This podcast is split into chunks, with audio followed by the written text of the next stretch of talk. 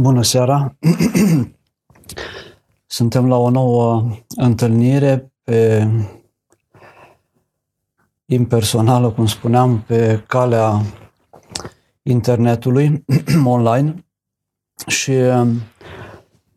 în această seară propuneam să ne aducem aminte puțin de Sfânta Scriptură și importanța ei în viața noastră a creștinilor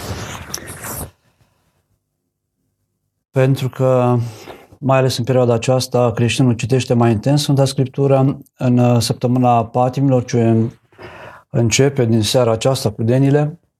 Se va citi în primele trei zile. Uh, se vor citi cele patru evanghelii, Matei, Marcu, Luca și Ioan, în fiecare dimineață, în timpul ceasurilor, până la mijlocul Evangheliei de la Ioan, după Ioan, care Evanghelie va fi continuată în timpul uh, uh, celorlalte zile, joi și vineri, uh, și se va încheia și Evanghelia după Ioan, după Sfântul Apostol Ioan. Deci avem ocazia, dacă participăm la slujbe, acum nu o să participăm la slujbe, dar în mod obișnuit, credinciosul participând la slujbele din săptămâna patimilor are ocazia să citească toate cele patru evanghelii sau să le audă să se bucure de uh, învățătura lor, de bogăția lor într-un timp foarte scurt. Am citit pe când eram student și apoi încă de câteva ori Pelerinul Rus, o carte pe care o știți. Și aici am câteva, are șapte capitole, este o carte care se citește foarte repede, dar uh, într-o carte foarte simplă, care are un autor anonim, a fost scrisă pe la anul 1950, 1850, pe lângă puterea rugăciunii, pe lângă importanța filocaliei care este prezentată în cartea aceasta, ni se vorbește în mai multe locuri despre importanța Sfintei Scripturi. Și sunt câteva întâmplări care arată cât de mult poate aduce sau ce mult uh, ce multă bogăție poate aduce Sfânta Scriptură și mai ales Noul Testament în, în viața creștinului. Și acolo sunt câteva întâmplări. O întâmplare este de povestită de pelerinul rus după o întâlnire cu un ofițer care, conducând un convoi de deținuți, Uh, îi propune pelerinului rus să meargă cu el până seara și atunci seara își va putea o Biblie uh, să-și o recupereze, o Biblie care fusese furată de doi, uh, de doi tâlhari. Capitanul acela este uimit de faptul că își iubește atât de mult Biblia încât a mers o cale foarte lungă să o găsească și îl întreabă despre Sfânta Scriptură și ce înseamnă ea pentru, pentru pelerin iar seara și capitanul povestește cât mult, câtă binecuvântare a adus Scriptura și mai ales Noul Testament în viața lui, pentru că el povestind în, în carte se vede că era alcoolist, în perioada tinereții era locotenent, își pierduse și funcția, a fost uh, dată afară din armată și până la urmă un călugăr venit din Sfântul Munte îi oferă un Nou Testament și îl, îl roagă și îl, uh, îi spune să citească atunci când vine patima peste el a alcoolului și dorința de a bea, să citească un capitol din Noul Testament. Și acest uh, ofițer așa face și se recuperează și acum acel Nou Testament îl îmbrăcase în argint, într-o copertă foarte frumoasă, nu se despărțea de el și făcuse o făgăduință ca în fiecare zi să citească o Evanghelie. Și în ziua când se întâlnește cu pelerinul rus, vedem că el citește Evanghelia de la Marcu. Într-o altă parte vorbește pelerinul rus despre o întâlnire cu un profesor, care profesor a avut o viață destul de destrăbălată în perioada tinereții, avea o mamă credincioasă, o soră care până la urmă pleacă la mănăstire, dar arată cât e de importantă Sfânta Scriptură în casa omului, chiar dacă acesta nu citește. Și povestind despre viața lui, ușoară mărturisește acest profesor că într-o zi s-a întâlnit cu un tânăr care spunea el că a venit de la Paris, un tânăr foarte elegant, frumos și cu care câteva luni de zile, două luni de zile, a petrecut avândul musafir. S-au împrietenit venea des la mine, uneori ne plimbam împreună, hoinăream și tot împreună intram în casele oamenilor din lumea mare. O să vă citesc câteva rânduri. Către sfârșit venind într-o bună zi la mine, poftindu-mă să mergem într-una la una dintre familiile mai sus pomenite și ca să mă înduplece mai ușor, a început să-mi vorbească de veselia și buna dispoziție care te întâmpină de cum pășești pragul acelei case. Dar după ce îmi spuse aceste cuvinte, la un moment dat, a început să mă roage stăruitor să ieșim afară din cabinetul în care ne aflam și să stăm în salon. Rugămintea lui mi s-a părut ciudată și după ce am spus că am băgat de seamă de multe ori neplăcerea lui de a sta în odaia mea de lucru, l-am întrebat care este cauza. Apoi l-am reținut în cabinetul meu și din altă pricină, pentru că salonul se afla lângă camera mamei și a surorii și n-am fi putut vorbi acolo uh, felurite de șertăciuni. Și povestește mai departe că nu poate sta în cabinetul acela pentru că pe raftul din față se află printre cărți o Evanghelie. Eu cinstesc atât de mult această carte încât îmi vine greu să vorbesc în fața ei despre lucrurile noastre pline de atâtea chestii neserioase și deșertăciuni. Te rog, două de aici și atunci vom vorbi în toată libertatea. Ușurat în cum eram, spune profesorul, am surâs când am auzit această, această pricină, am luat-o pe Evanghelia din raf și am zis, trebuia să-mi spui mai de mult. Și dându-i în mână, am băiguit. Uite, pune tu singur în cealaltă cameră. Dar minune, de-abia m-am atins de el cu Evanghelia și în aceeași clipă tânărul se cutremură și se făcu nevăzut. Întâmplarea m-a imuit atât de puternic încât de spaimă m-am prăbușit în nesimțire și am căzut pe podele. Povestește mai departe boala care a urmat din această spaimă pentru că el era, fără să-și dea seama, prieten cu cel rău, cu vrăjmașul care îl invitat la rele. Pe vremuri, pe când eram student, odată la o întâlnire de la Siestria cu Părintele Ioanichie, spunea că prezența Bibliei în camerele voastre sfințește aerul, Duhul din camera respectivă, chiar dacă voi nu citiți uh, Sfânta Scriptură. Deci Sfânta Scriptură uh, are o putere și prin ea însăși, uh, este un manual de viețuire pentru creștini, pentru că ne învață ce uh, trebuie să facem pentru a ajunge în Împărăția lui Dumnezeu, este cheia sau nota în care se citesc toate cărțile. Când intrăm în casa unui om putem găsi poate sute mii de cărți dar cheia în care se pot înțelege toate cărțile lumii și întreaga literatură, um, dacă vrem să o înțelegem în profunzime și în Duhul adevărului, este Sfânta Scriptură și mai ales Noul Testament. Cărțile um, sunt cărți de poezii, cărți de aventuri. Um, în general, singură Sfânta Scriptură îndeamnă pe, pe om și la faptă avem o Evanghelie um, a Samariteanului milostiv în care uh, vedem că la final Mântuitorul îi îndeamnă pe cei care și pe fariseuri care îl ispitește, mergi și fă și tu asemenea. Deci nu rămânem la teorie, Sfânta Scriptură îndeamnă pe om la fapt. Nu este o carte simplă de Jules Verne în care ne desfătăm citind um, Insula Misterioasă sau știu eu, Um, aventurile capitanului um, Grant sau um, copiilor acestuia, ci Sfânta Scriptură are, este o energie, este inspirată de Dumnezeu și este putere, este un har. Ea a fost inspirată de Dumnezeu, s-a scris pe o perioadă de 1300-1500 de ani, spun alții, nu știm foarte exact. Când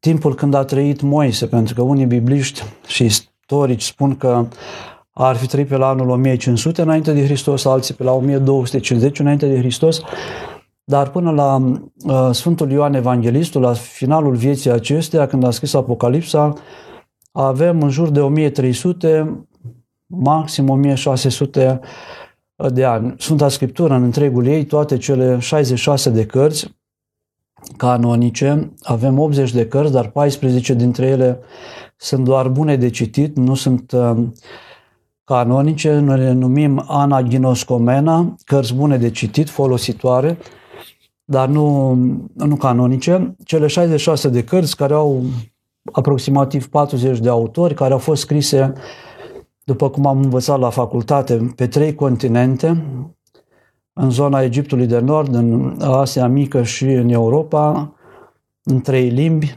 ebraică, aramaică și greacă, uh, de aproximativ 40 de, de autori, uh, alcătuiesc Biblia sau Sfânta Scriptură, care este cartea cea mai tipărită, cea mai tradusă, cea mai citită din lume în, în toate timpurile. Și um, găsim în istorie că ea a fost tradusă în peste 2000 de, de limbi și uh, este accesibilă la 95% din populația lumii. Astăzi, probabil că sunt unele triburi, am văzut acum vreo 10 ani de zile, uh, în Swahili, Noul Testament s-a tradus foarte târziu. Era folosit în limba engleză în special, dar um, uh, Noul Testament, Biblia încă nici nu era tradusă prin anul 2010.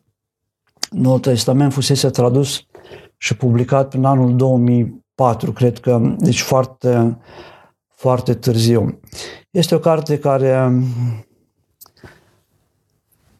nu se contrazice, autorii nu se contrazic, se completează.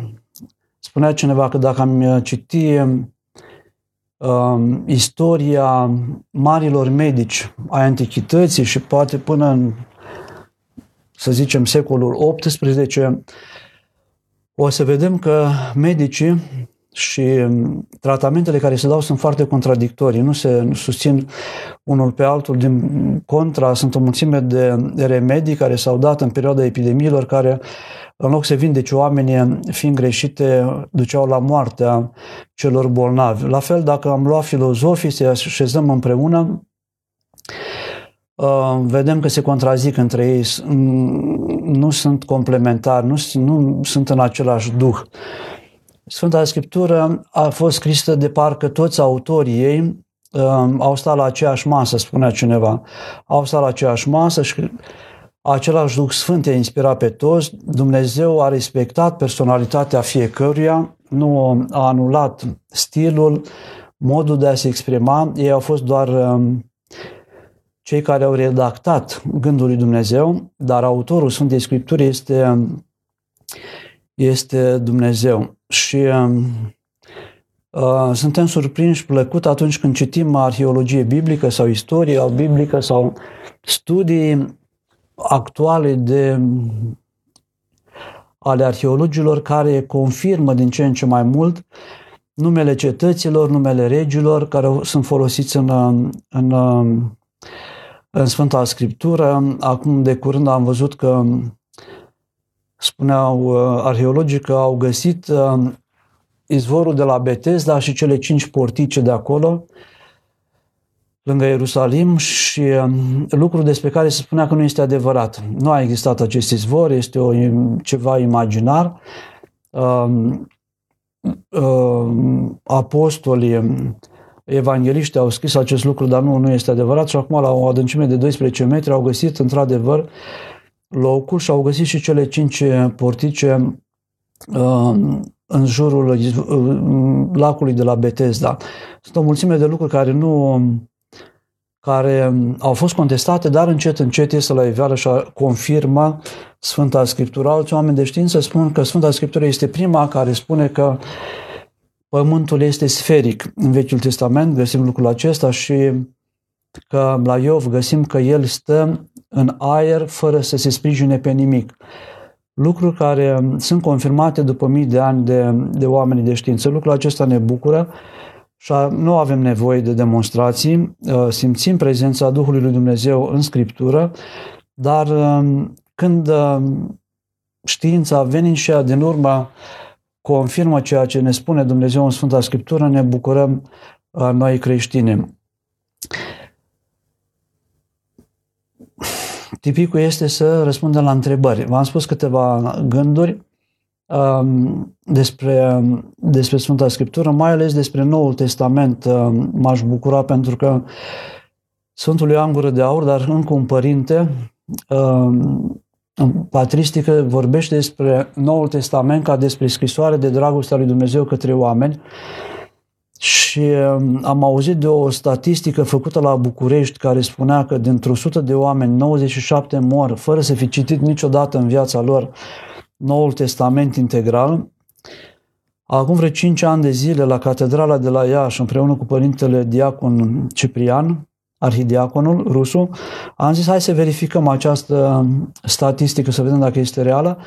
Și stând la cuvioasa, la rac, la cuvioasa Parascheva, după ce îi se închinau, îi miream, îi întrebam, ați citit o singură dată în viață Noul Testament integral, de la Evanghelia de la Matei până la finalul Apocalipsei? Oameni care veneau la biserică, Părintele Ciprian își nota pe răboj, avea o hârtie acolo, am constatat că statistica este reală. Deci, la fel și noi, din 100 de oameni, am găsit de asemenea trei sau patru oameni care citiseră Noul Testament, între care era și o monahie, un domn mai în vârstă, oameni care spuneau am început de multe ori, dar n-am mai reușit să-l duc la capăt. Mi-am propus. Cred că l-am citit, poate l-am citit în liceu. Uh, deci ne, suntem puțin străini acestei scrisori de dragoste pe care Dumnezeu a trimis-o oamenilor. Uh, când primim scrisori de dragoste, tinerii când primesc de la o fată sau fetele de la băieți, citesc acea scrisoare de multe ori. Pentru că persoana care trimite, expediază scrisoarea, este o persoană foarte dragă. Nu putem să iubim ce nu cunoaștem, de aceea și Sfântul Ioan Gură de Aur și pelerinul rus și în Scripturi găsim aceeași invitație de a cunoaște, de a înțelege Scripturile, pentru că în ele se află, avem viață veșnică. Adică este un, poate și un manual care ne arată drumul spre Împărăția lui Dumnezeu, spre a-L întâlni pe Dumnezeu. Acolo, în Scripturi, Hristos ne dă întâlnire și întâlnirea supremă este cea de care ne bucurăm după, după judecată. Dar bine este să știm ce se întâmplă cu noi, care este sensul vieții noastre încă din lumea aceasta, pentru a nu avea surprize. Văd că sunt câteva întrebări și încercăm să răspundem la ele.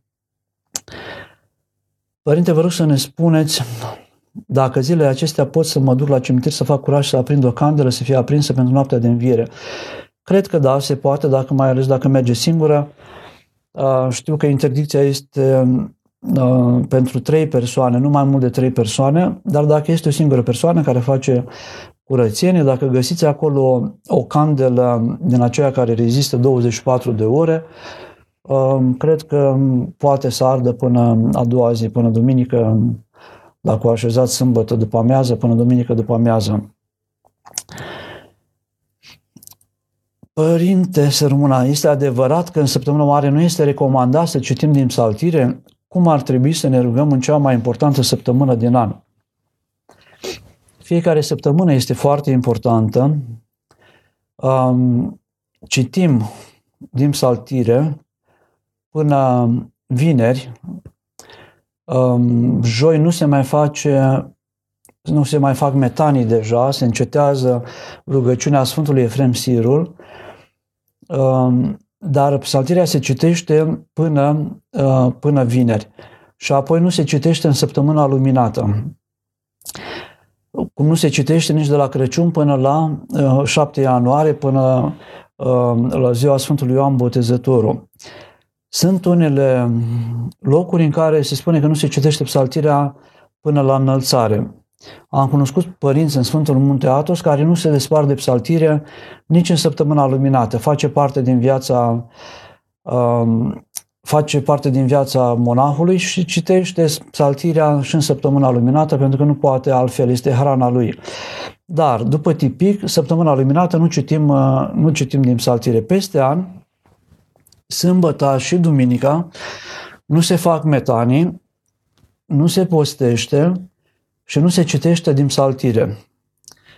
Dar um, și de aceea nu se stă în genunchi. Dacă ar fi să respectăm sunt rânduieli vechi liturgice în care se spune foarte ferm că la liturgia de duminică, ziua învierii, uh, nu se face parastas, nu se face pomenirea morților, nu se stă în genunchi. În ziua învierii omul nu stă în genunchi, dar și la țară și în alte părți unde se merge mai rar la slujbă, simți nevoia parcă să stai în genunchi. Vii o singură dată la biserică pe săptămână, duminica, și atunci simți nevoia să faci un gest de evlavie și este bine, dar după rânduiel nu se stă în genunchi uh, duminica, nu se citește la psaltire, nu se fac metanii, este zi a învierii. Pentru cei adormiți, ziua rânduită este sâmbăta.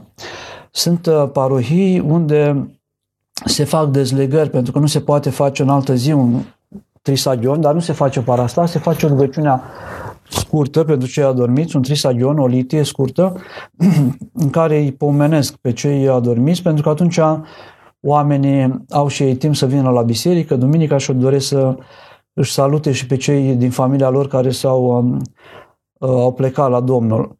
Dar um, după rânduiala strictă nu se face nici pomenirea morților um, duminica. Deci, uh, citim. Din ce carte a citat Părintele? Pelerinul Rus. O carte ușor de citit, se citește în câteva ore, șapte-opt ore, foarte frumoasă și foarte folositoare, în care acest pelerin, care nu are școală, a învățat doar să scrie și să citească, a învățat de bunicul său și a învățat tot de pe Biblie. În foarte multe țări, în vechime, se învăța scrisul după cărțile sfinte și mai ales după Sfânta Scriptură, după psaltire, după ceaslov, cum spune și Creangă, se învăța cititul și scrisul. Erau cărți fundamentale, erau cărțile, de multe ori singurele cărți care se aflau în, în casă. Și putem spune că dacă lipsesc toate cărțile, dar avem Sfânta Scriptură, avem tot ceea ce este necesar pentru a ne dumiri, pentru a putea să ne întâlnim cu Dumnezeu și în viața aceasta și după. Doamne ajută, Părinte, aș vrea să explicați cu vorbe simple despre ortodoxi care merg la bisericile pe care pe stil vechi și care nu se supune episcopilor și patriarhului. Vorbe foarte simple, ei nu sunt uh, nici lipoveni, nici uh, stiliști, uh, cei care țin calendarul neîndreptat, nu sunt eretici, dar sunt schismatici. Au ieșit de sub ascultarea bisericii noastre strămoșești și s-au îndepărtat. Și atunci, pe când eram student, am fost și eu la Slătioara odată, căutam o psaltire veche, o ediție de la 1914, cred, când e și Biblia uh, uh, regelui Carol I, am găsit aceea și am intrat puțin în biserică și era vecerne. Era exact ca la noi. Singura problemă este că au greșit depărtându-se de au ieșit din, din rânduiala bisericii noastre, au ieșit din ascultare, um, ca Adam și Eva, care n-au mai ascultat de Dumnezeu, s-au îndepărtat, încercând să se descurce pe cont propriu. Um, nu știu cum, nu, a spus în cuvinte simple, nu intrăm mai mult. Um, nu este recomandat. Dacă avem biserici pe stil nou, și mai, mai greșesc și în alte lucruri, nu le mai spunem aici. Dacă avem biserici pe stil nou, dacă am fi pe insulă pustie și n-ar fi nicio biserică și ar rămâne acolo naufragiat și ar fi o singură biserică și aceea pe stil uh, pe, cu care, care ține calendarul neîndreptat, poate că ar fi circunstanțe atenuante. Noi avem siguranța că Harul lui Dumnezeu coboară acolo unde este ascultare, acolo, acolo unde este continuitatea apostolică, preoții sunt hirotoniți canonic, uh, acolo unde uh, este moștenirea bisericii noastre ortodoxe și strămoșești. Să rămână Pentru fiecare biruță din metanier trebuie să spunem o rugăciune? Da, nu este. Turcia au luat și ei uh, metania. Se pare că de la Maxim Cap Socalivitul, nu știu în ce secol a trăit, a fost o întâmplare în care turcii au luat și ei metanie, dar câteodată eu fac așa doar uh, fără să spună nicio rugăciune. Catolicii fac rozariu și au niște rugăciuni care sunt adresate Maicii Domnului, născătoare de Dumnezeu, Fecioară, bucurte, uh, zic de 10 ore, apoi Tatăl nostru. La noi rugăciunea scurtă, rugăciunea pururelnică sau rugăciunea minții coborâte în inimă, este rugăciunea aceasta, Doamne Iisuse Hristoase, Fiul lui Dumnezeu, miluiește -mă. Cu binecuvântarea duhovnicului, putem în fiecare zi să ne disciplinăm mintea și sufletul, rugându-ne cu metania, Doamne Iisuse Hristoase, Fiul lui Dumnezeu, miluiește-mă pe mine păcătosul sau păcătoasa. Rugăciunea aceasta scurtă, dacă o exersăm, ne va ajuta să ne rugăm cu mintea adunată și în rugăciunile mai lungi. Folosim rugăciunile mai lungi. Vom înțelege mai bine și Noul Testament și Scriptura, pentru că mintea se, se adună. Vedem cât suntem de risipiți, cât stimul exterior, nu mai trăim în interiorul nostru, adunați. Uh, nu avem o lucrare interioară duhovnicească, pentru că trăim foarte mult în exterior. În, uh, oameni și tineri și bătrâni dau o mulțime de mesaje, vedem pe Facebook, au WhatsApp, uh, lucruri care se repetă, pierdem timpul, ne uităm, curiozitatea, curiozitatea are și are mult, mult venin în ea. Există și o curiozitate bună, aceea de a-L căuta pe Dumnezeu, dar există și o curiozitate rea. Mai ales dacă l-am găsit pe Dumnezeu, sunt unii care mai caută, după ce l-au găsit pe Dumnezeu, mai caută și altele.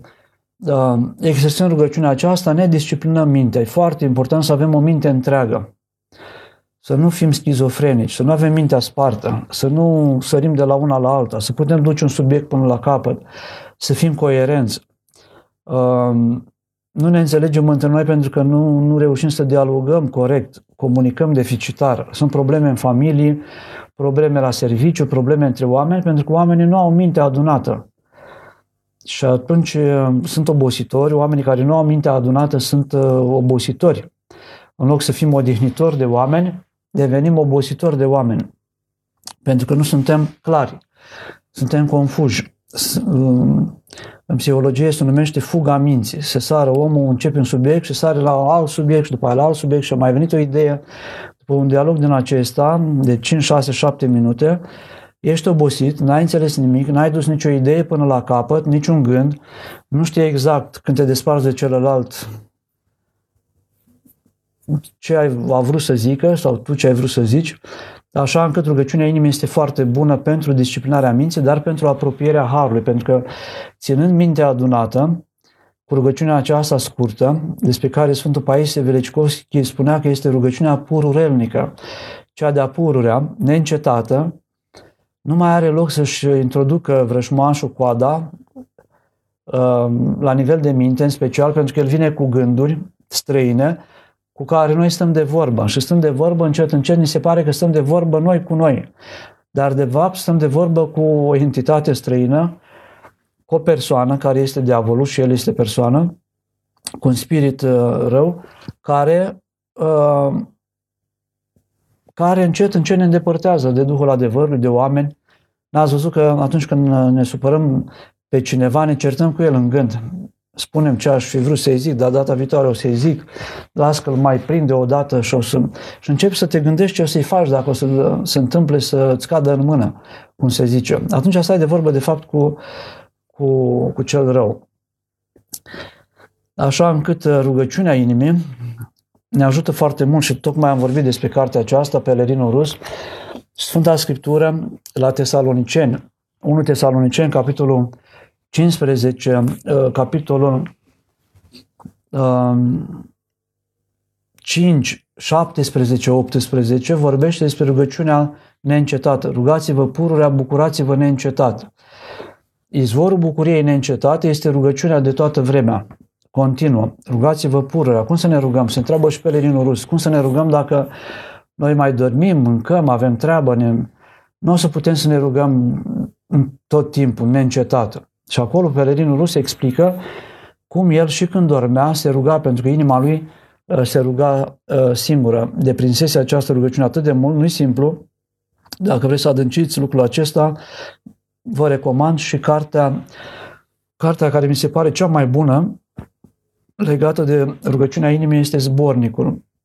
Și arată acolo acest părinte de la, din insula Valaam, din lacul Adoga, din nordul Rusiei, cât de greu învăța rugăciunea pe cei mai intelectuali, pe câte un stareț, pe un preot care avea foarte multe griji, era foarte împrăștiat.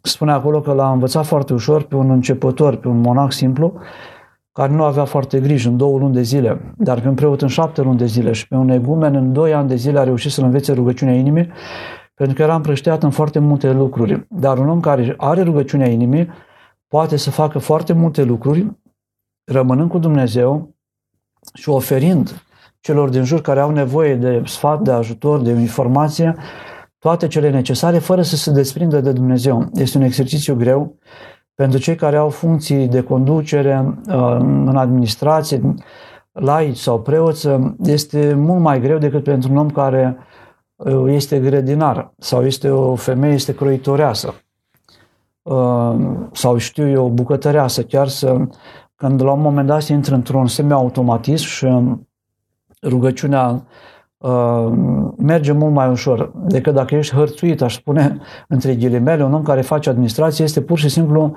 și vrea să se roage, pur și simplu este hărțuit de telefoane, de faxuri, mail-uri și așa mai departe. Dă slavă Lui Dumnezeu când avem posibilitatea de a rămâne mai mult cu Dumnezeu. Uh, Părinte, ce părere aveți despre acatistul celor adormiți, cel publicat pe Google, este recunoscut de Biserica Ortodoxă? Nu, nu știu, nu l-am citit niciodată, nu cunosc acatistul acesta și n-aș putea să-mi fac o părere. Am citit foarte mult când eram student și apoi la mănăstire, în prima parte, citeam în fiecare zi, o perioadă lungă de timp, am citit acatistul uh, Mântuitorului și mi s-a părut un acatist foarte puternic, pentru că acest acatist se repetă în permanență cuvântul lui Iisuse și nu este un cuvânt, un nume mai puternic nici în cer, nici pe pământ, decât numele Iisuse. Iisuse, mintea cea întreagă a celor curați cu fecioria. Iisuse, repejiunea minții. Deci Iisus este prezența Lui în viața noastră, cel mai concret prin Sfânta Împărtășanie, dar și coborând Harul lui Dumnezeu prin rugăciune sau prin lectura Noului Testament, a cărților Sfinților Părinți, Harul lui Dumnezeu coboară peste noi și în dialogurile bune cu părinții care sunt mai îmbunătățiți duhovnicește, sunt mai sporiți decât noi, um, aduc, um, aduc acest um, har peste viața omului și na, și Paraclisul Maicii Domnului și alte rugăciuni care ne aduc harul. Dar nu cunosc acest acatist. Dacă l-aș aș ști mai multe despre el, v-aș spune.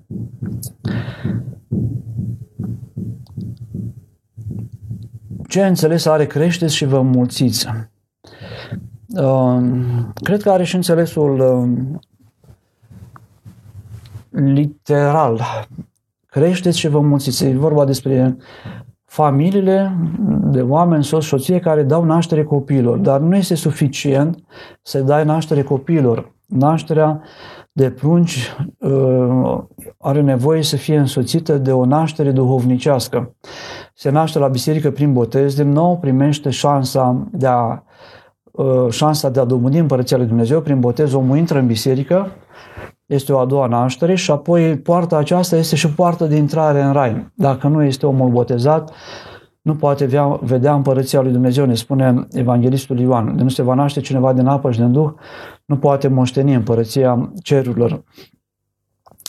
Deci, nașterea creșteți și vă mulțiți, este valabilă și pentru oamenii care au copii, dar este valabilă și pentru un profesor care înmulțește harul, cunoașterea în clasa sa, la elevii săi, este valabilă și pentru un monah care are fi duhovnicești și pentru un preot de parohie care mulțește, crește și mulțește um, din punct de vedere duhovnicesc um, turma sa, o crește ca și număr și o, uh, o mulțește ca și număr și o crește duhovnicește. Deci o putem înțelege și duhovnicește expresia, dar și uh, pur și simplu uh, literal. Creșteți și vă mulțiți, adică și umpleți pământul cu prunce. Ce se întâmplă? Crește numărul celor care vor popula raiul. Este o mare binecuvântare raiul să fie populat cu cât mai mulți creștini, cu cât mai mulți oameni. Și într-o mănăstire, unde sunt mai mulți, și într-o familie, unde sunt mulți uh, copii, uh, familia este numeroasă, o mănăstire este numeroasă, fiecare venind de acolo cu îngerul său păzitor, venind de acolo cu darurile lui, venind de acolo cu prezența lui fizică, cu bucuria lui, cu frumusețea lui, cu tot ce aduce fiecare, ca binecuvântare, omul este o binecuvântare pentru ceilalți oameni atunci când uh, este aproape de Dumnezeu, crește în casa aceea, în țara aceea, în mănăstirea aceea, în parohia aceea, crește binecuvântarea lui Dumnezeu, crește harul lui Dumnezeu, crește bucuria în acea comunitate, așa încât um, um, să respectăm cuvântul lui Dumnezeu. Creșteți și vă mulțiți. Să creștem și să ne mulțim duhovnicește și cei care sunt căsătoriți și au pot da naștere la prunci și trupește, fizic. Ce înseamnă cuvintele Mântuitorului de pe cruce, Dumnezeul meu, de ce m-ai părăsit? Chiar a fost părăsit? Nu a fost părăsit și niciodată niciun om nu este părăsit, dar El, Hristos fiind Dumnezeu om, a fost și Dumnezeu, a avut fire dumnezeiască, o singură persoană, dar a fost și Dumnezeu și om în același timp. Ca om a suferit, a pătimit, a pătimit foamea, a postit, a suferit uh, uh, batjocura, bătaia romanilor, a celor care l-au, l-au torturat, l-au necinstit. Uh, uh, a, a dormit ca om. A, uh, și atunci el ca, și ca om uh, a trăit și spaima, a trăit și frica acestei morți. Și spune acolo în, în Evanghelie, dacă se poate să treacă paharul acesta de la mine, știa ce urmează, dar uh, ca om ar fi vrut să nu se întâmple aceasta. Uh, ca om, spune aceste cuvinte, Dumnezeul meu, de ce mai părăsit? Ca om. Să rămână, Părinte, este normal să pierdem pacea sufletească și să o redobândim tot timpul. Cum să facem să o păstrăm permanent? Cred că sunt foarte puțini oameni care pot face această performanță duhovnicească, să-și dobândească pacea interioară și apoi să o păstreze. Este foarte greu, este o luptă foarte mare. Cea mai mare luc- greutate, cea mai mare lucrare a unui om este să păstreze uh, mintea în inimă, să-L păstreze pe Dumnezeu în inimă. Găsim la Sfântul Sofronie, acum Sofronie uh, de la Essex, ucenicul Sfântului Siluan, un gând pentru postul mare, am găsit într-o carte, spune că lucrarea în postul mare a creștinului este aceea de a uh, îl alunga pe diavol de pe tronul din inimă. În inima omului este un tron pe care este chemat să stea Dumnezeu. Acel scaun, acel tron este ocupat de diavol, de patimile noastre. Și atunci, mai ales în postul mare, când postim mai mult, ne rugăm mai mult, ne spovedim mai mult, ne împărtășim mai des, uh, omul poate să declanșeze acest război. Și spune acolo că după ce am reușit să luăm cu asalt tronul, să-l alungăm pe diavol de pe tron, să facem loc, să se așeze, uh, să coboare Dumnezeu în inima noastră, uh, nu ne, nu ne liniștim, nu poți să te liniștești, trebuie să păzești tronul, să nu vină diavolul din nou să ia cu asalt și să ocupe locul uh, din inimă. În inima omului nu poate să fie și Duhul lui Dumnezeu și Duhul cel rău. Ori este unul, ori este celălalt. Și atunci inima trebuie golită de tot ceea ce este rău, tot ceea ce este pătimaș, de patimă și um, să lăsăm acolo, să curățim locul pentru a coborâ Harul lui Dumnezeu. A coborâ Harul, omul trăiește o bucurie de neexplicat, de nedescris. Câteodată sunt oameni, monahi, duhovnici, care nu povestesc despre bucuriile pe care le trăiesc, preoți, creștini simpli. Citiți o carte, Jurnal Duhovnicesc, o femeie căsătorită, care locuia în București prin anii 70 și care a dobândit rugăciunea inimii, jurnal duhovnicesc.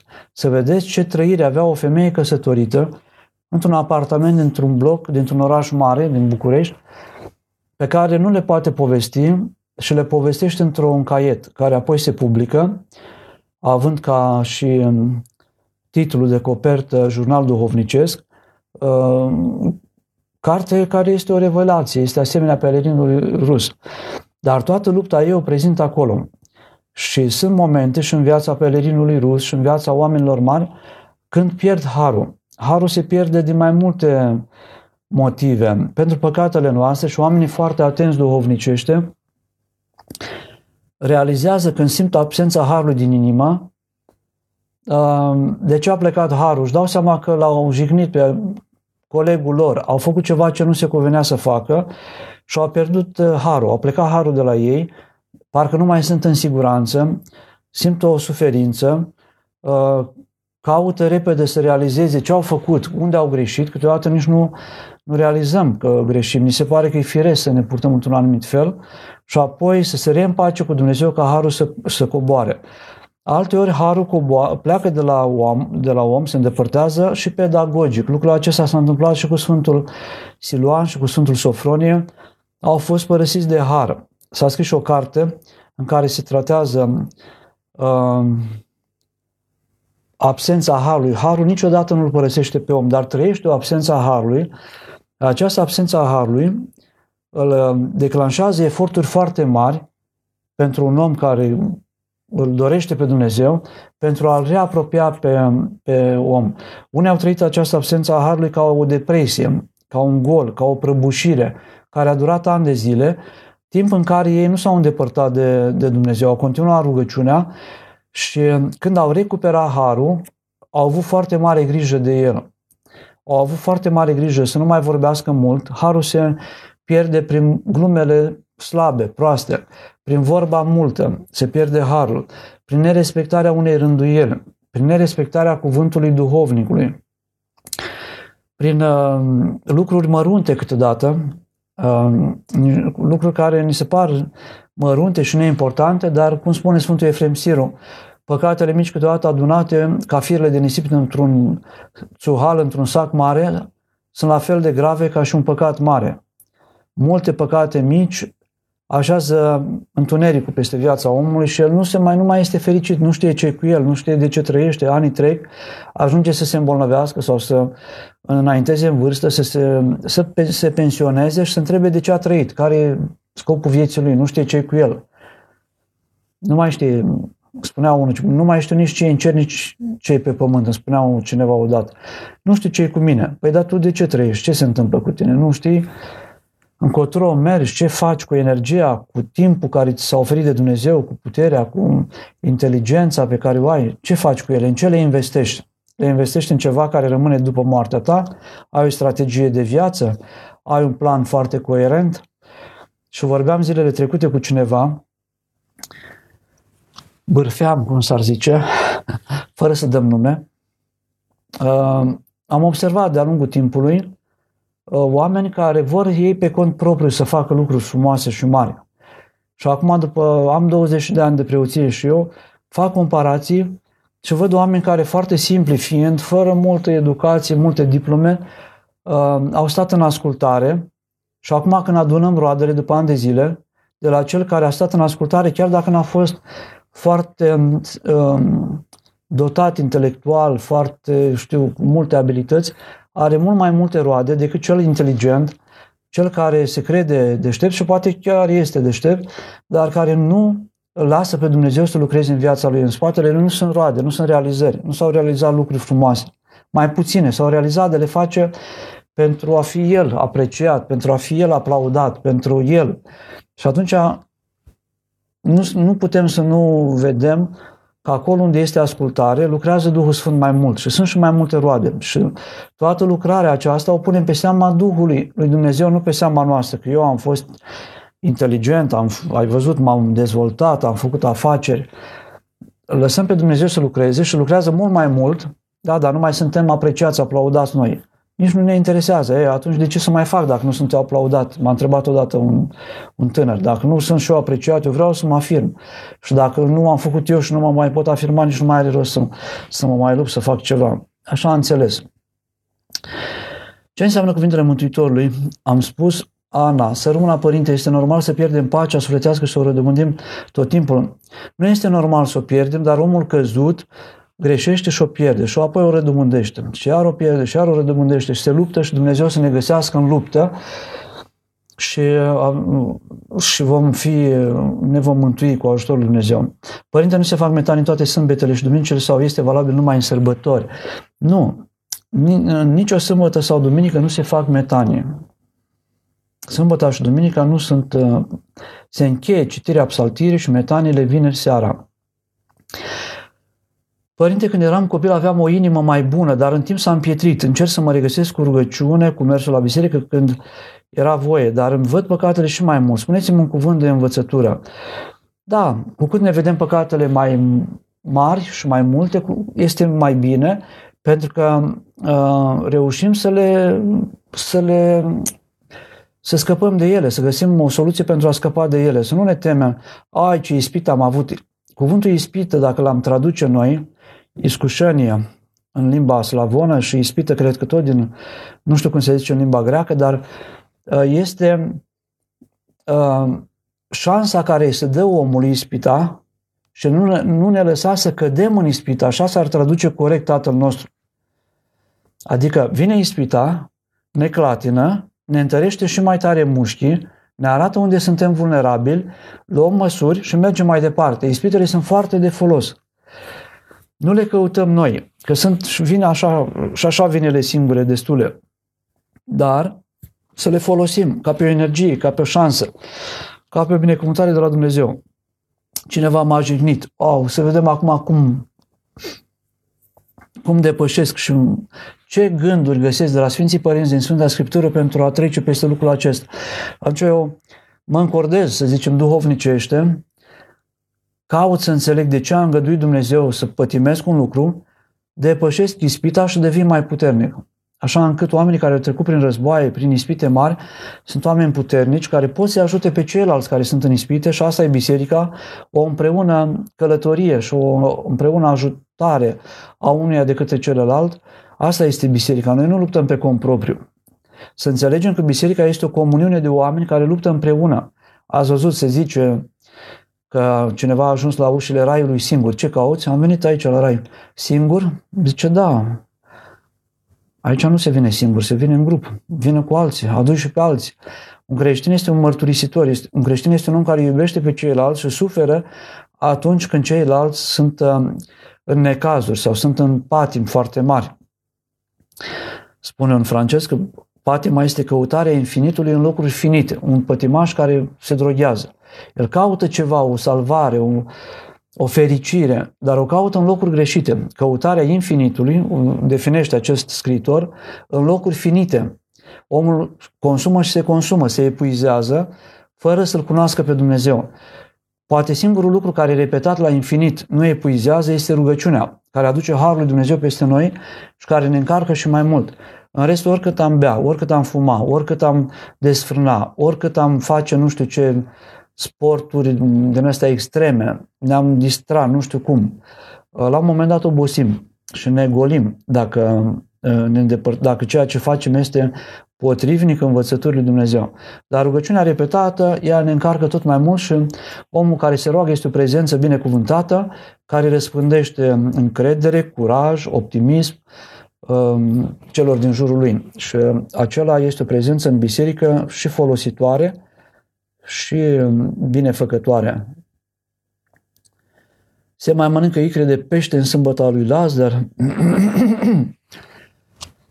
Um, da, se, se mănâncă. Sâmbăta lui Lazar a fost ieri. În unele tipicuri este dezlegare și în ajun, în ajunul sâmbetei lui Lazar, dacă nu greșesc. Adică după vecerne deja se poate, uh, nu, de fapt sâmbătă seara, Uh, sâmbătă seară, după vecerne, se, este dezlegare, după cum știm eu, uh, la, la Icre și sâmbătă și duminică se mănâncă și pește, cum ar fi astăzi în Duminica Florilor. Avem două, doar două dezlegări în postul mare, la Buna Vestire, în ziua de 25 martie și în ziua de Florin pentru pește. Dar Icre se dezleagă, așa, prindeam, așa am prins la țară, la bunici, și știu asta, dar cred că am și la mănăstire am prins, uh, din ajun deja să dezlega la, la icre, să se mănânce icre. Sărmâna Părinte, ce părere aveți de închiderea cimitirelor? Am o părere nu foarte bună, dar să știți că uh, important e să deschidem cerul, nu să deschidem cimitirele. Um, eu, eu nu sunt foarte, personal vă zic o părere, este încer- o, o situație de încercare pentru noi și o încercare aduce și uh, bucurie. O să treacă toate acestea, o să treacă în două săptămâni, într-o săptămână, în trei săptămâni. Modul cum ne-am purtat noi acum, dacă am greșit, mie nu mi-este frică că nu se vor redeschide bisericile. Mi-este frică să nu greșim în perioada aceasta. Noi creștini, să nu facem greșeli. Uh, să nu ne purtăm cum nu se cade să se poarte un creștin se vor deschide cimitirele. Mă pot, biserica, eu sunt aproape de oameni uh, și acasă la mine fiind. Cât va mai dura, sperăm să nu dureze mult. M-aș bucura să se petreacă o minune am văzut puțin, am văzut un filmuleț de la Cacica azi noapte la înviere. A fost foarte trist. Biserica Romano-Catolică de la Cacica, pentru că ei noaptea trecută au uh, sărbătorit învierea. Este ziua învierii astăzi la ei, duminica aceasta. Mi s-a părut foarte trist o biserică fără oameni, în față o mașină a poliției la care girofarurile răspundeau lumină uh, roșu-albastru, o atmosferă tristă, foarte tristă. Dacă s-ar petrece o minune până duminică să se poată deschide, ne-am bucurat foarte mult, măcar să ne lase să slujim afară, învierea și să, să nu intre oameni în biserică, să stea la distanță unul de celălalt, dar uh, va trece perioada aceasta, așa încât eu dacă mă rog acasă cu sinceritate, Dumnezeu îmi primește rugăciunea mea ca și cum aș fi la mormântul tatălui meu sau al bunicului meu sau al prietenului meu pentru care eu mă rog. Așa încât eu nu cred că Dumnezeu, uh, un gard de la cimitir, mă desparte pe mine de cei care sunt acum uh, trecuți la Domnul, de cei din familia mea sau cei apropiați ai mei care nu mai sunt în viața aceasta, sunt în, au trecut la Domnul. Deci oriunde aș fi eu, eu pot face milostenie, pot să mă rog pentru ei, poate mai mult decât altă dată. Pentru că, fiind mai liber, pot să mă rog mai mult acasă, să citesc o catismă pentru sufletul cuiva care um, a trecut uh, la cele veșnice. Deci nu, nu mi se pare, nu sunt îngrozit, nu sunt speriat, nu sunt revoltat. Eu personal. Nu știu dacă e bine, că nu sunt așa, revoltat. Încerc să văd care sunt părțile bune ale acestei crize. Încerc să și faptul că, am, că sunt acum cu dumneavoastră este, eu văd o parte bună și am acceptat lucrul acesta în perioada aceasta, să uh, stăm de vorbă um, și n-aș fi acceptat dacă n-ar fi fost probabil această perioadă de criză. Adică sunt o mulțime de lucruri frumoase, a venit primăvara, au înflorit afară prunii, uh, cireși, uh, rugăciunea merge oriunde ne-am afla și va veni și în momentul când se vor redeschide bisericile. Vă pot spune întâmplare. Mi-a povestit-o cineva de la Galați, prin anul 93. Ca să înțelegeți că este și o doză de fariseism, iertați-mă. Acum o să se redeschidă bisericile, o să fie foarte pline bisericile, o să, fie, o să se înghesuie lumea. Să, eu se sizez pe undeva fără să, nu vreau să supăr pe nimeni, este și o doză mică de exagerare și de fariseism. Acum ne-a venit așa un dor de mare de biserică, avem tot ce ne trebuie să ne rugăm și acasă și avem și telefon să vorbim cu duhovnicul, să ne sfătuiască și putem chiar și să ne spovedim, găsim calea și să ne spovedim, chiar dacă e perioada aceasta. Și să ne împărtășim dacă chiar ne dorim lucrul acesta. Un părinte a stat mai mulți ani în închisoare, în 64 când s-au deschis închisorile și deținuții politici au fost trimiși pe la casele lor, foarte mulți izolați în domiciliu uh, forțat, cum a fost uh, Dimitrie Bejan, a stat ani de zile la Ghindăvan și apoi la Hârlău, cred că încă în 64 până în 95, când a trecut la cele veșnice. Un părinte a fost trimis, pentru că era un părinte foarte bun, l-au trimis într-un sat undeva pe lângă Galați, la izolat. Lumea nu venea la biserică. Era cam popa tanda, biserica puțin strâmbă, gardurile strâmbe, pe acolo, în cimitir o mulțime de... Nu era îngrijit cimitirul, dovadă că Doamne ajută când trece perioada să facem curat la mormintele alor noștri în cimitir. Și a încercat să-i aducă pe oameni și n-a reușit. Cam o lună de zile apoi s-a sfătuit cu cântărețul lui și șpălimarul și a zis, știi ce facem? Închidem biserica. Duminica următoare stăm la ora 8 la ușă și așa nu avem decât 3, 4, 5 oameni și aceia bătrâni, luăm pomelnici, ne închidem biserica și ne rugăm singuri. A făcut așa prima duminică, le-a luat pomenci, le-a pomenit, ne rugăm și așa sunteți puțini, mergeți acasă, mai aveți animale, aveți grijă. Aceia s-au dus acasă, s-au revoltat, s-au supărat. Au anunțat uh, familiile că părintele a închis biserica, nu ne-a lăsat la slujbă. Oamenii s-au supărat foarte tare, uh, dar nu pentru că ar fi avut chef să se roage neapărat, dar s-au simțit jigniți. Duminica următoare a venit la biserică, pe la ora 8, vreo 10 oameni, sau 12. Părintele le-a luat repede pomeni, începând să au dezmeticit, am cuiat biserica din nou. S-au supărat foarte tare, au tulburat tot satul și încă vreo două sate vecine. Toți cei de la Tulcea și din Galați, rudele lor, copiii, au fost și ei revoltați că părintele a venit acolo nou în sat și le închide lor biserica, biserică construită de strămoșii lor și un încheș de al nu știu căruia a dat acolo și a plătit o strană sau a plătit și gardul la biserică și cu tare. încât duminica următoare, la ora 8, înainte de a apuca să închide biserica, la biserică erau 70-80 de oameni, supărați, foc. Părintele a întrebat, este real cazul, are și doza lui de comic. Ce doriți? Păi să venim la biserică, am venit la biserica noastră, nu e biserica de la mine din sat, cum închideți biserica? Dar dumneavoastră cine vă credeți aici? Închideți biserica? Păi și vreți, uite, și tu, Bădii Costache și Mărioara, ați venit la biserică? Păi da, am venit la biserică. Păi haideți la biserică, intrați în biserică dacă ați venit, dar duminica viitoare vreau să vă de nou pe toți la biserică. Să nu veniți doar așa ca să faceți gălăgie, să vă văd la biserică în fiecare. Și spunea că a fost o metodă pastorală puțin năstrușnică, altfel, neînvățată la, n-am învățat la pastorală, metode de genul ăsta, dar care într-un timp foarte scurt a adus lumea multă la biserică. Și acum când și amintea chipurile lor revoltate și vedea că nu vin la biserică, bădie haralambe, dar parcă erai supărat că nu te las la biserică, văd că nu mai vii de o bucată de vreme. Deci natura umană are frumusețile ei, are și ale ei slăbiciuni și uh, să, o să treacă. Să ne vedem la biserică cu toții sănătoși, până atunci să ne rugăm cu tot sufletul acasă. Și nu, nu se întâmplă nimic, nu pierdem nimic. Doamne ferește să nu moară oameni în perioada aceasta. Înmormântarea este destul de tristă, fără să participe întreaga familie.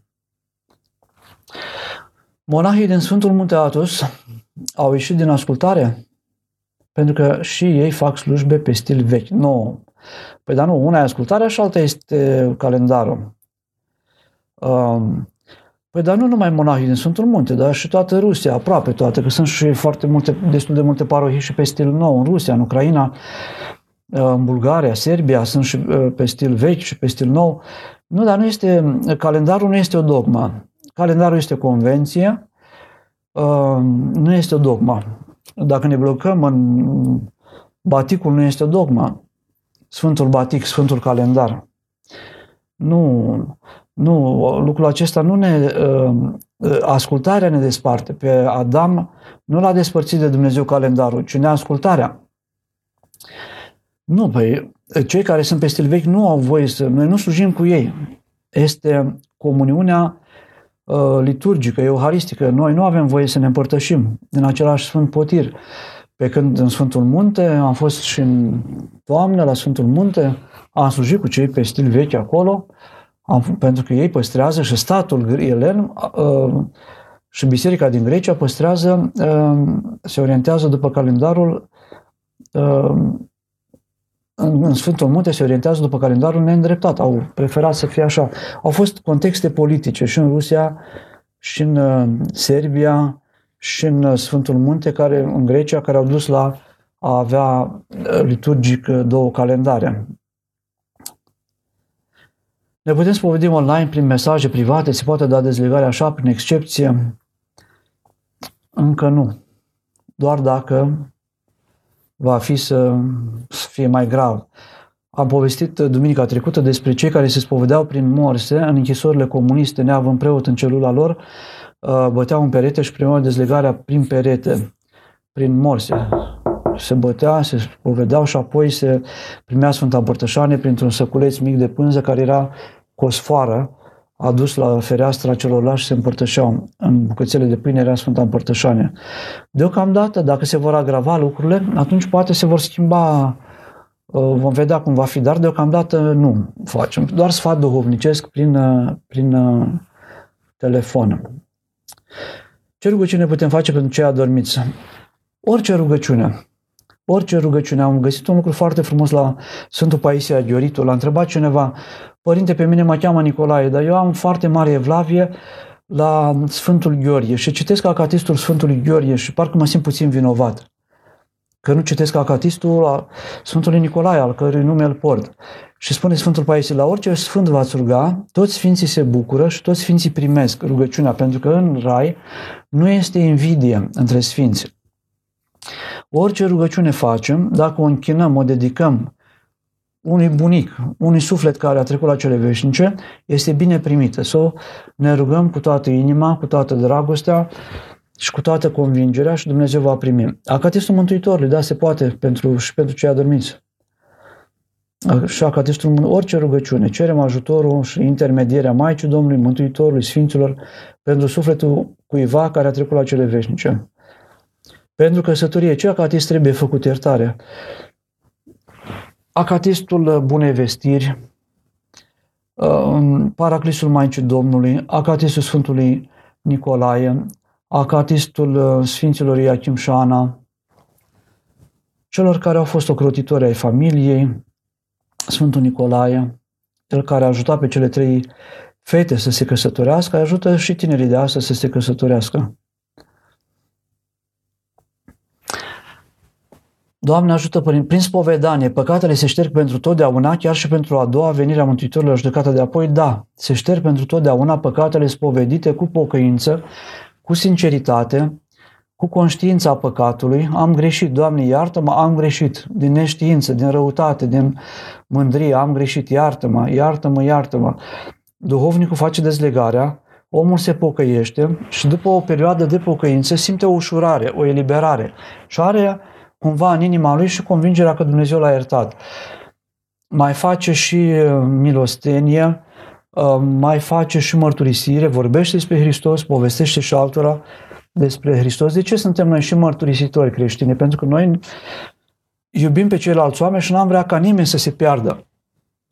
Am vrea ca toată suflarea, toți oamenii să vină la cunoștința adevărului, să-L cunoască pe Hristos, Cel care este viața veșnică, Cel care a omorât moartea, Cel care a omorât iadul. Noi nu avem prieteni, rude, care să ajungă, Doamne ferește, în iad. Noi ne luptăm pentru ei, le spunem adevărul, nepătimaș, îl propunem, nu-i forțăm, că nu are valoare. Le arătăm frumusețea Evangheliei, frumusețea lui Dumnezeu care vrea uh, să salveze pe fiecare. Dumnezeu nu are pe nimeni nepierdut. Nu o spunem uh, cu mândrie, nu epatăm, nu uh, ne folosim de cuvântul lui Dumnezeu pentru a umili oamenii. Nu, nu intrăm în aroganță, ne purtăm ca niște stăpâni ai lui Dumnezeu și ai cuvântului lui Dumnezeu. Nu este nimeni stăpân. Ai lui, toți suntem fii ai lui Dumnezeu după har, potențial fii ai lui Dumnezeu după har. Așa încât, uh, din iubire de oameni, suntem și mărturisitori. Mărturisirea, dacă un, un rătăcit s-a întors la Dumnezeu, se iartă mulțime de păcate. Ne spune Evanghelia. Și atunci uh, mărturisim pe Dumnezeu. Ne, nu mergem pe la ușile oamenilor cum fac alții, Părintele Cleopa a stat pe dealul lui de la Sestria, oamenii au venit la el. Dar noi când avem ocazia, mărturisim adevărul. Recomandăm o carte. O carte care poate fi o carte duhovnicească, dar care poate să fie uh, Noul Testament, o carte de fundamentală pentru om. Uh, și o carte de literatură, dacă are la proprie pe Dumnezeu, Tolstoi, o novelă de al Tolstoi, un roman de al Dostoevski, o poezie de al Shakespeare, ceva care aduce pe om și uh, noi citim Noul Testament, Sfânta Scriptură, um, ne interogăm, suntem siguri că suntem pe calea cea bună, când citim o carte bună, când citim Noul Testament, sigur ne așezăm câteodată confortabil, suficient, într-o postură de oameni și când citim Noul Testament ne întâlnim cu fariseu și cu vameșul. Mai parcă mă regăsesc în fariseu. Am o problemă. Încep să-mi pun întrebări. Oare chiar sunt bine? Noi rămânem toată viața noastră la stadiu de ucenici. Nu ajunge nimeni să fie mare maestru în scriptură sau în viața duhovnicească. Rămânem ucenici. De la cel mai mic până la cel mai mare. Ucenici suntem și suntem în căutare și nu prea multă siguranță, prea multă suficiență, prea multă așezare um, în, um, în um, certitudini este riscantă. Deci păcatele se șterg pentru totdeauna dacă le mărturisești și se uită și nici nu mai apar la, la judecată, că ne rușinăm câteodată dacă la a doua înviere vom apărea cu toate păcatele noastre și ne vom rușina de ceilalți. O să vadă câte răutăți am făcut eu, ce rușine va fi la judecată când va fi a doua înviere, la a doua venire a Mântuitorului, la judecata universală, se vor arăta toate păcatele. Ne rugăm să nu se mai arate toate păcatele noastre. Ne rugăm să se șteargă păcatul cu totul. Sau cum va rândui Dumnezeu, dacă va fi nevoie și de aceasta, o le acceptăm și pe aceasta pentru mântuirea noastră. Să rămână, Părinte, mila al Bunului Dumnezeu vine și pentru cei care au săvârșit și cele mai mari păcate. Da, nu este păcat care să nu poată fi iertat și cred că duminica trecută am vorbit despre păcatul unui tâlhar care a venit la un părinte și care, spunându-i păcatele, spunea că el nu are 100 de ani dacă s-ar pocăi, nu ar fi suficient pentru câte păcate a făcut el. Și pocăindu-se, a murit în spovedanie și s-a mântuit, pentru că s-a pocăit. O lacrimă poate face mai mult decât uh, toate răutățile noastre. Pentru o lacrimă îl vedem mai bine pe Dumnezeu decât cu telescopul, cu luneta, cu periscopul, cu ce vrem noi. Pocăința iartă păcatele, este un alt fel de botez. Lacrima, lacrimile sunt un alt fel de botez.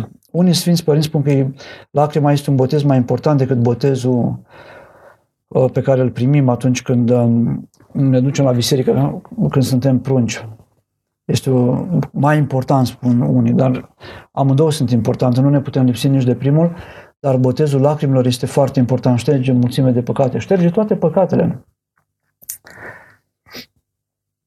Părinte, suntem bombardați cu fake news, conspirații, medicină alternativă, chipuri. În timpul crizelor asistăm la adevărate furtuni de fake news. Cum ar trebui să validăm o informație? De ce ortodoxi par a fi mai predispuși să creadă și să distribuie materiale cu valoare de adevăr îndoielnic? nu știu de ce, dar feriți-vă că pierdeți timpul. Puteți să le citiți, dar un om serios își dă seama uh, repede că este un fake news și că pierdem timpul. Uh, da, să fim înțelepți. Mai închidem și noi telefoanele. Să le închidem la ora 10 seara până la ora 8 dimineața, avem și noi timpul nostru. Sau la ora 8 seara. Tatăl meu nu suporta să aibă, să bată cineva la ușă după ora 9 sau să sune telefonii. Se părea nepoliticos. Citise și de la ora 1 la ora 5, mai ales duminica, nu se sună telefoanele, omul se odihnește. Și um, eu cred că e o formă de a ne respecta pe noi înșine. Și noi suntem chipurile lui Dumnezeu și noi avem nevoie de odihnă, de timpul nostru. Închidem telefonul la ora 8 seara și până a doua zi la ora 8 avem 12 ore ale noastre. E suficient câte fake news-uri, câte presiuni din exterior avem peste noi. Ultima întrebare, să rămână părinte, la sfârșitul live-ului putem să facem toți o rugăciune pentru această perioadă? Să facem o rugăciune, dar ce rugăciune să facem? Să facem aici împreună uh, pentru această perioadă, să facem o rugăciune. Cei de la pupitru tehnic, Cătălin, ce rugăciune propuneți? Cuvine-se cu adevărat o rugăciune de dezlegare, o rugăciune... Ce fel de rugăciune? Să citesc eu o rugăciune? Haideți să spunem cu toții cuvine-se cu adevărat. Eu nu vă aud, nu vă văd, dar haideți să spunem o rugăciune pentru uh, Maica Domnului să ne scoată, să ne păzească, să ne apere. Cuvine cu adevărat să te fericim pe tine, născătoare de Dumnezeu, cea pururea fericită și prea nevinovată și Maica Dumnezeului nostru, ceea ce ești mai cinstită decât heruvimi și mai mărită fără de asemănare decât serafimi, care fără stricăciune pe Dumnezeu cuvântul a născut. Pe tine cea cu adevărat născătoare de Dumnezeu te mărim. Slavă Tatălui și Fiului și Sfântului Duh și acum și pururea și în vecii vecilor. Amin. Doamne miliește, Doamne miliește, Doamne miliește. Pentru rugăciunile Sfinților Părinților noștri și ale Sfinte Cuvioase Parascheva de la Iași, Doamne, Iisus Hristos, Dumnezeu nostru, miluiește-ne și ne mântuiește pre noi. Amin. Să aveți o săptămână frumoasă, binecuvântată și rămânem împreună în rugăciune. Preoții ieșeni și preoții de aici, din zona, din Arhiepiscopia Iașilor, se gândesc foarte mult la credincioșii lor, se roagă pentru ei, vorbesc la telefon în permanență. Este o perioadă prin care trecem împreună și ne dăjduim ca după această perioadă să fim mai uniți, să fim mai apropiați, să fim mai um, puternici.